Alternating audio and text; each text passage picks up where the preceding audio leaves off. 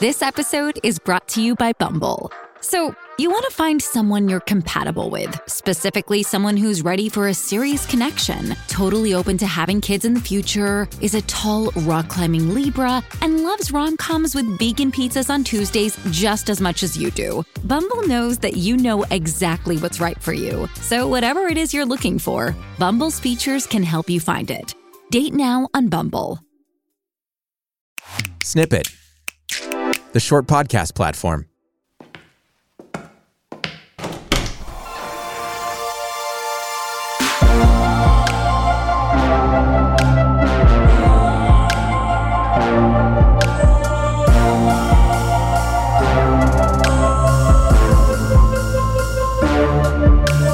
Hello, my friend, and welcome back to the Closet Space. My name is Vick Ravindran, and I'm so excited to share the second half of my first season with you all. My first six episodes, I was able to speak to a variety of amazing individuals about their unique journeys coming out of their personal closets and how it shaped who they are today. So, to kick off my second six episodes, I wanted to talk to someone very special. Super funny, super gay, and super great at hosting podcasts. It's me! Or, as Elphaba from Wicked would say! It's me! That's right, I'm going to be my very own guest this week.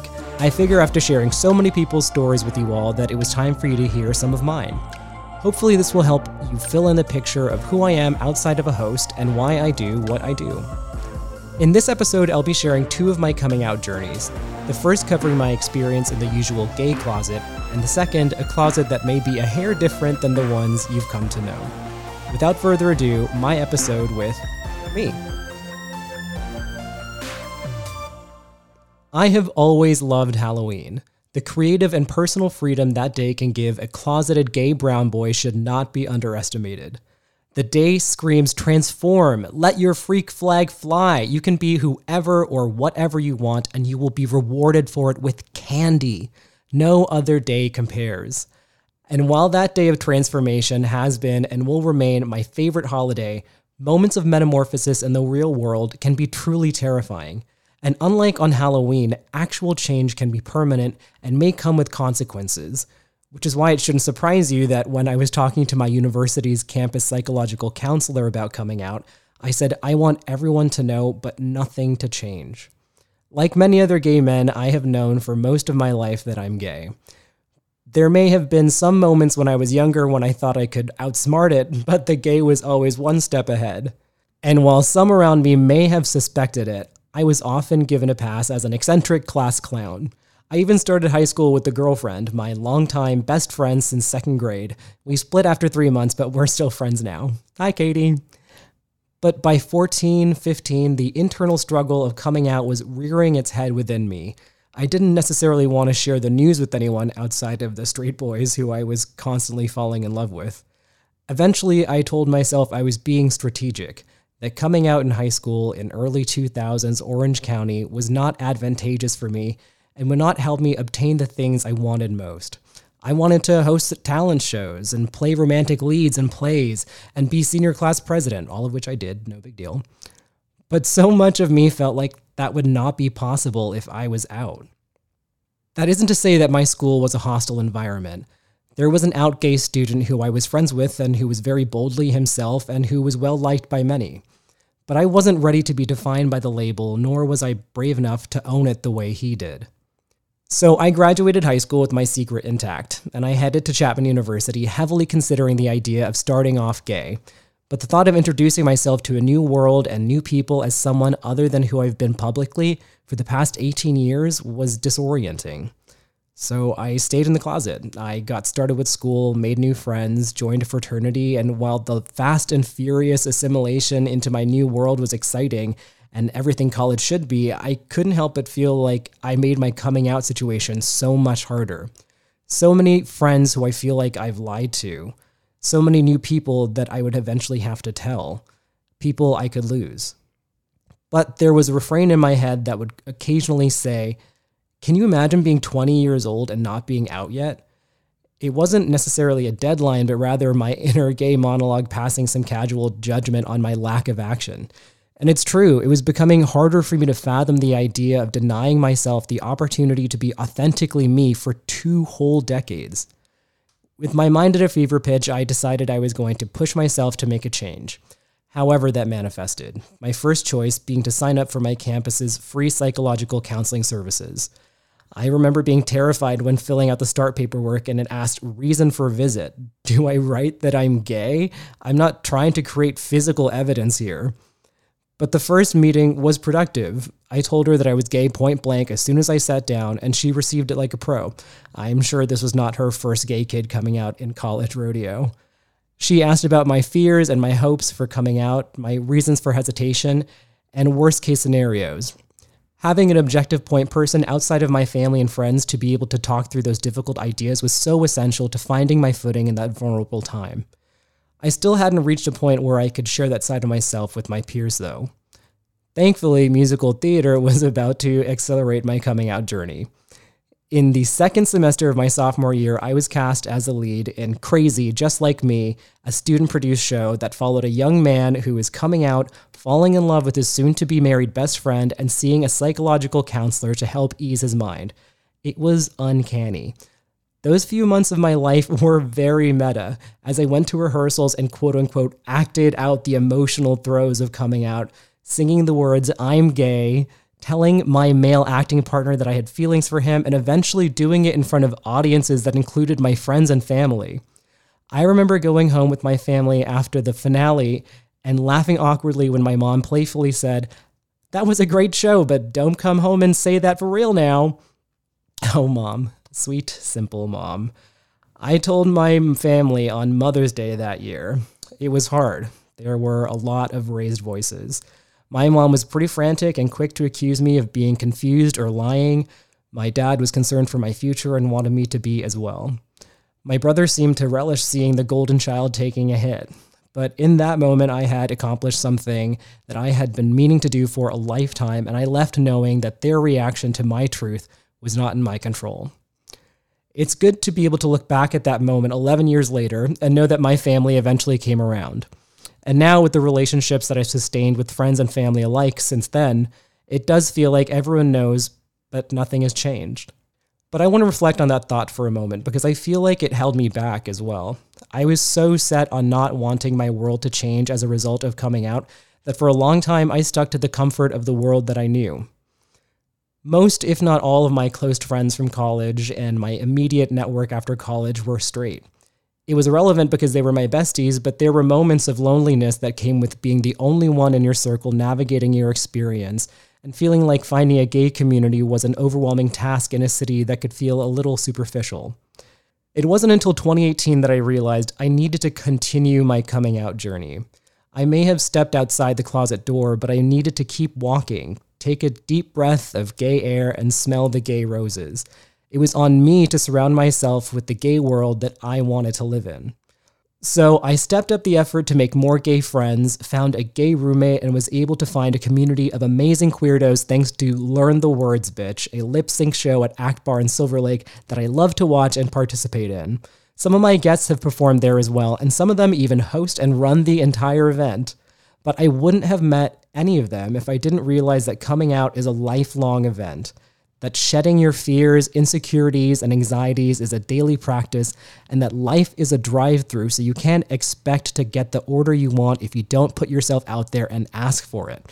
I apologize for the metaphor, I'm very hungry.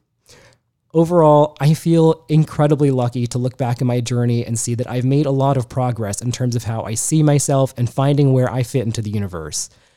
And I feel even luckier to have built a life where I'm now able to have these conversations with a community of friends who have walked a mile in my shoes and share them with listeners who may be able to apply what they heard to their own life. So take it from this gay Halloween lover. Live life like it's October 31st every day. Embrace transformation, face your fears, and with the right amount of imagination, you'll never be the same thing twice. We'll be right back with more from the closet space.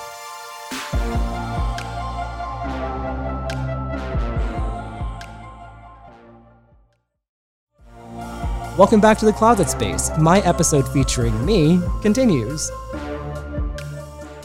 Here today, gone tomorrow. You can't hear it in my voice, but I'm bald.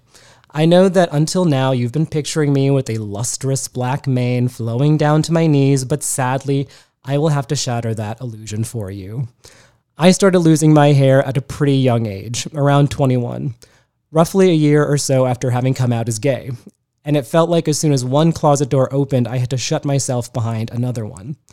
And I'd end up staying in that closet for nine years.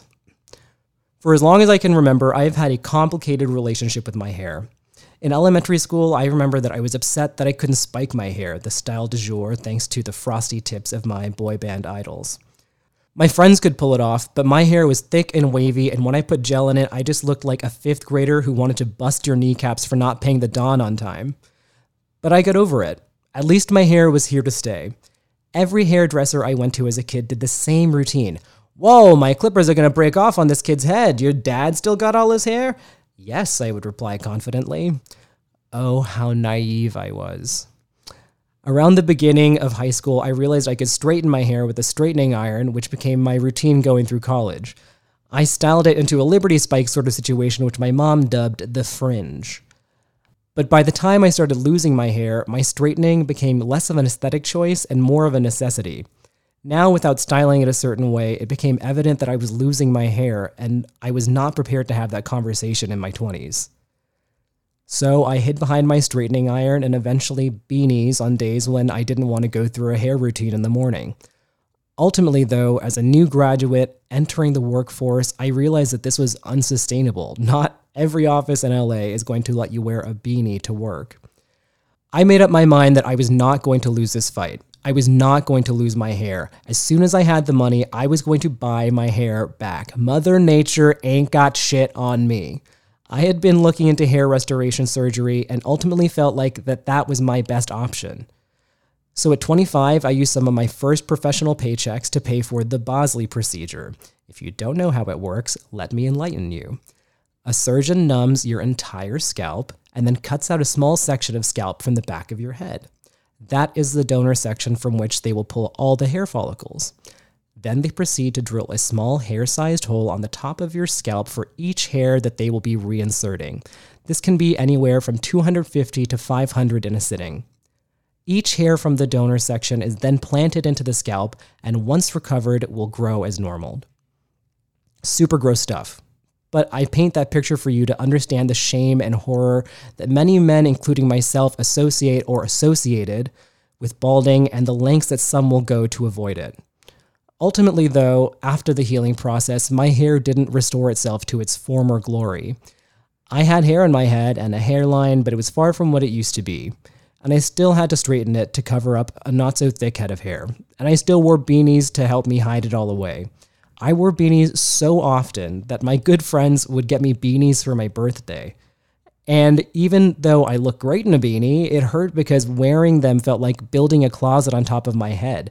I just wanted to hide. I wore them to bars, the office, to Palm Springs or Hawaii.